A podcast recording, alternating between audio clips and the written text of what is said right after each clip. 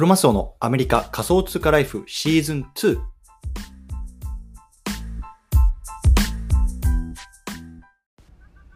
皆さんこんにちは。アメリカ西海岸在住のクロマスオです。今日は5月の10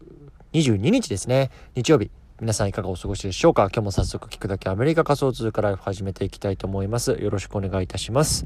さて今日のテーマなんですけれども、今日はね、CNP 持ってますか？というようなね、テーマで話していきたいなと思います。で、早速本題の方なんですけれども、今日ね、あのー CNP って皆さんご存知でしょうかね。で、これ、クリプト忍者パートナーズっていうね、あの、まあ、日本初のね、あの、コレクティブルなんですけれども、えっと、先週の日曜日かな、5月の15日にあの発売しまして、22,222体ね、忍者というところで、ニンニンニンらしいんですけれども、まあね、まあ2万点以上のもう非常にね、まあ、あの、膨大な数のコレクティブルが発売されたんですよね。うん。で、これね、あの、どういうような、まあ、コンセプトでやってるかっていうと、もともとね、クリプト忍者っていうね、あの、コレクティブルっていうか、まあ、あの、えっと、コレクションがありまして、で、それはね、まあ、あの、本当にもう今どれぐらいかな、30体、40体ぐらいしか出てない、まあ、すごくね、まあ、あの、本当に1ヶ月に1体出るか出ないかぐらいの、もの、ものすごくね、まあ、数の少ないコレコレクションなんですけれども、まあ、そのね、まあ、派生品というところで、すごくね、こう、価格も最初どれだったのか、2、3ドルぐらいかな、最初のミント価格が。ですごくね、こう、求めやすいと。で、まあ、どういうようなコンセプトかっていうと、まあね、あの、その、今までね、この、NFT っていうのを持ってない人向けに、まあ、最初のね、こう一体になれるように、こうすごくね、なんだろうな、この求めやすいような価格とか、まあ、そこからね、どんどんどんどんこの NFT のマーケットに、こう、のめり込んでいけるようなね、まあ本当にエントリーとしてのコレクションというようなところで、こう、進んでたプロジェクトなんですよね。で、それがね、あの、先週の日曜日か、15日にあの発売していて、で、それが、まあ、2、300円で最初ミント価格だったでしょで、今なんとね、どれくらいかな ?2 万円ぐらいになってるんですよね。だから、2万円、まあそのそれぐらいか。だからどれくらいか ?100 倍ぐらい ?100 倍弱ぐらいかなってるんですよね。で、これってまあやっぱりさ、こう日本初ね、まあ、日本でもなもなかなかこう NFT のコレクションって、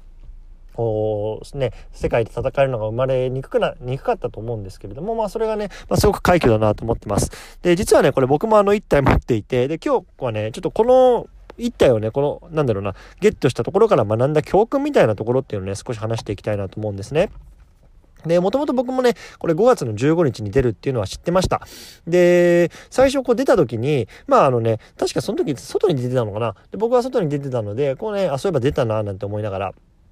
あの気づいた時に見てたんですけども、その時の価格がね、すでにどれぐらいだったかなもう、えっとね、8ドルとかそれぐらいまで上がってたんですよね僕が見た時に。うん、でなんで最初23ドルだったのがもうすでにその時点で、まあ、3倍ぐらいになってたと。うん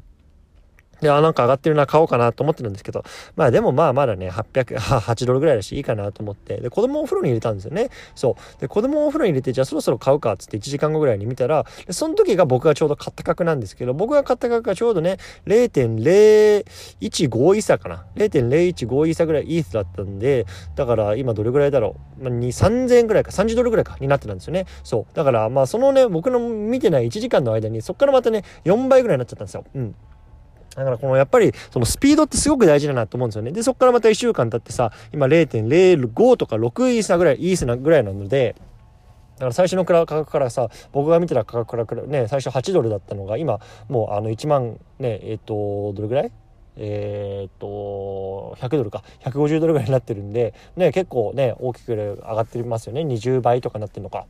そう。だからやっぱり本当にね、この NFT のコレクションっていうのをね、で、もしね、こう投資家としてやっていきたいなら、本当にスピードってすごく重要だなと思ったんですよね。うん、やっぱり本当に1時間でも逃すとね、やっぱりこれだけのこう利益っていうのがなくなってしまうので、やっぱここをね、いかに取っていくかっていうのは非常にこう大事かなって今回学びました。うん。でも別にな、まあ僕としては、そんなんだろうね、これを売買してっていうよりは、どっちかっていうとね、こうなんだろう、まあ、持っていて、とりあえずね、まあこれ、自分の中のコレクションとして、一つ持ってこ、持っておきたいなっていうところで、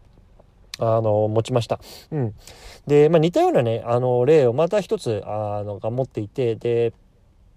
もう一つね、あの、ちょっと見ていたコレクションがあったんですよ。で、そのコレクションっていうのはね、あの、ちょっとまあ知人の方から、まあちょっとこれ、このコレクション面白いから、あの、見てみたらいいかもしれないよ、みたいなところで、まあちょっとアドバイスをいただいたので、で、僕自身はね、あの、まあ NFT ってね、あの短期で売買するのって多分あんまりね、僕自身トレードうまくないので、まああんまりする気なくて、まあ買うのであればね、まあちょっとずっと持って、まあ長い間、まあ、中長期で持っておきたいなっていうようなポリシーがあるんですけれども、まあね、そのコレクションをね、最初に紹介された時がもう1.1イースぐらいだったんですね。なので、まああのドル換算で言うとどれぐらいだろう？今2200、300ドルぐらいか、なんですよね。うん、そう。やっぱりさ、2200、300ドルってまあそこそこのね、金額じゃないですか。うん。なので、まあ、あの、僕は当時ね、その、あ、これまだもう1.1かと思って、見逃したんですけども、そっから1週間経って今ですよ。今もうね、フロアがね、2.23イースぐらいになってるんですよね。だからこれもやっぱり倍ぐらいになってるんですよ、1週間で。そう。で、これはね、多分、あの、いくつかやっぱり要点があって、5月の31日かな、末の方に、なんかね、その新しい、こう、なんだろう、この、NFT の新しいプロジェクトっていうのが、まあ、あの公開されるというところでやっぱりすごくねこう期待感をみんながこう運営側がこう煽ってることによって煽るというか、まあ、あの発信することによってすごく盛り上がってるというのが一つと、あとね、多分何名かね、このすごくあの有名なこの投資家界隈であったりとか、あとはね、まあいわゆるセレブリティみたいな言う人たちが俺から買ったんですよね。で、例えばスヌープドッグっていうさ、あのラッパーがいますけど、まあ NFT の世界だとすごく有名ですよね。えー、彼なんかは今年のなんだ、えっと、アメリカンフットボールのス,、えっと、スーパーボールなんかも、この出るぐらいの、まあ、やっぱりこのヒップホップ界でもね、すごくもう、あの、本当スーパースターみたいな方なんですけども、彼もね、このコレクション買ったんですよ。そう。だからね、この今、やっぱりすごく上がってるなっていうところがあります。なので、まあ、今回のね、教訓としては、やっぱりこれもね、その、やっぱ早ければ早いほど、そういうような、まあ、先行者利益みたいなのが取れるっていうのもやっぱり間違いないなっていうところも感じましたし、あとやっぱりね、このセレブリティですよね。このセレブリティとか、この著名人、これら、彼らがね、この持つことによって、コレクションの価値っていうのは一気に上がるんですよ。うん。これがね、やっぱり非常に大事なコレクションを運営する上で大事なことかなと思いました。うん。なのでね、まあ、あの、やっぱり僕自身がコレクションを運営してみたりとか、あとはね、これからする人向けのこうアドバイスなんですけども、やっぱりね、こう、どうこのインフルエンサーとか、なんだろう、えっと、このセレブリティとか、まあ、著名人にこの自分のコレクションを売り込んでいくか、持ってもらうか、そこにどうリーチするかっていうところをね、まず一つやっぱり、あの、ターニングポイントとして考えるべきかなと思います。うん。やっぱりね、まあもちろんね、このいろんなコレクターさんがいるので、まあ、あの、小さい額をね、まあ、あの、それなりの量、まあ、売っていくのもいいと思うんですけれども、まあ、やっぱり、このインフルエンサーが持つことによる影響力の大きさって本当にねすごいなっていうところをね、まあ、今回も見て感じたので、まあ、その辺りがねこの1週間僕がこう NFT っていうのを見,、ま、見ててね、まあ、すごく面白いことだなと思いました。うんはい、そんな感じですかね。はい。で、まあ、あの、先週ね、あの、ニックさんっていうサンフランシスコに住んでる、まあ、NFT の投資家の方、うん、と、まあ、ちょっとお話しさせて対談させたポッドキャストの回があるんですけれども、まあ、この回もね本当にすごく反響いただいてましてもうあの僕がね今までこう300回ぐらいポッドキャストを撮ってきてるんですけれどももうすでにねあの指上のから3つ目ぐらいかなのこう再生回数が回ってるんですよ。なのでやっぱりこのね NFT の投資家ってどうなんだろうなとかやっぱりそういうところに興味があるリスナーさんってすごく多いのかなっていうのをねやっぱりこういうなんか数字から見ても感じてます、うん、なのでまあね僕は去年先週かあのこのニックさんからお話を聞いてあのー、やっぱり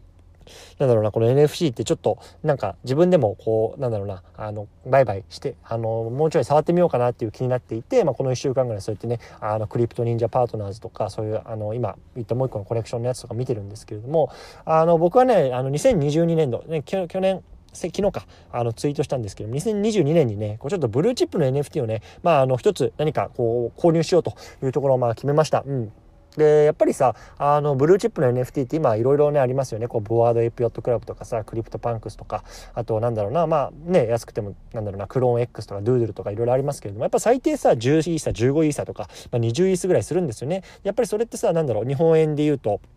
400万とかさ300万とかするし、ね、アメリカドルで換算してもやっぱり3万ドル4万ドルしてくるすごくね大きな、まあ、投資になるので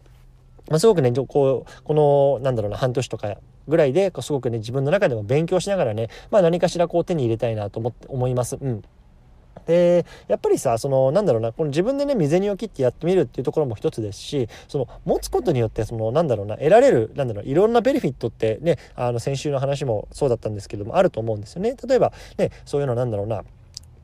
コレクターしかこう集まれない場所に集まれるとか入れないコミュニティに入れるとかであとはね、まあ、その金銭的なもので言うとさこうなんか NFT 他の NFT がこうエアドロップされてそれをね転売するとものすごい価格で売れたりとか、まあ、そういうようなチャンスもあるというところがいろいろあるとあるんですけれども僕はやっぱりねそのこれを持ってることによって、なんだろうな、その、コミュニティへの鍵になるわけですよね、これが。キーになる。うん。で、それをね、あの、ちょっと自分自身でやっぱり体験したいなっていうところがあるんですよ。うん。なので、まあ、ちょっとね、あの、すごく大きな出費にはなりそうなんですけれども、まあ、ちょっとね、ここう予算とか、まあ、あの資金の調達とかっていうのもね、まあしながら、まあ少しね、ちょっとそっちのブルーチップの NFT のね、まあ購入っていうところにね、今年はトライしたいなというところをね、ちょっと、あの、話しておきたいなと思いました。うん、ちょっとね、話がこう、いろいろ行ったり来たりしたんですけれども、今日はこの辺で終わりたいと思います。ということでね、今日も引き続きコツコツやっていきましょう。お疲れ様です。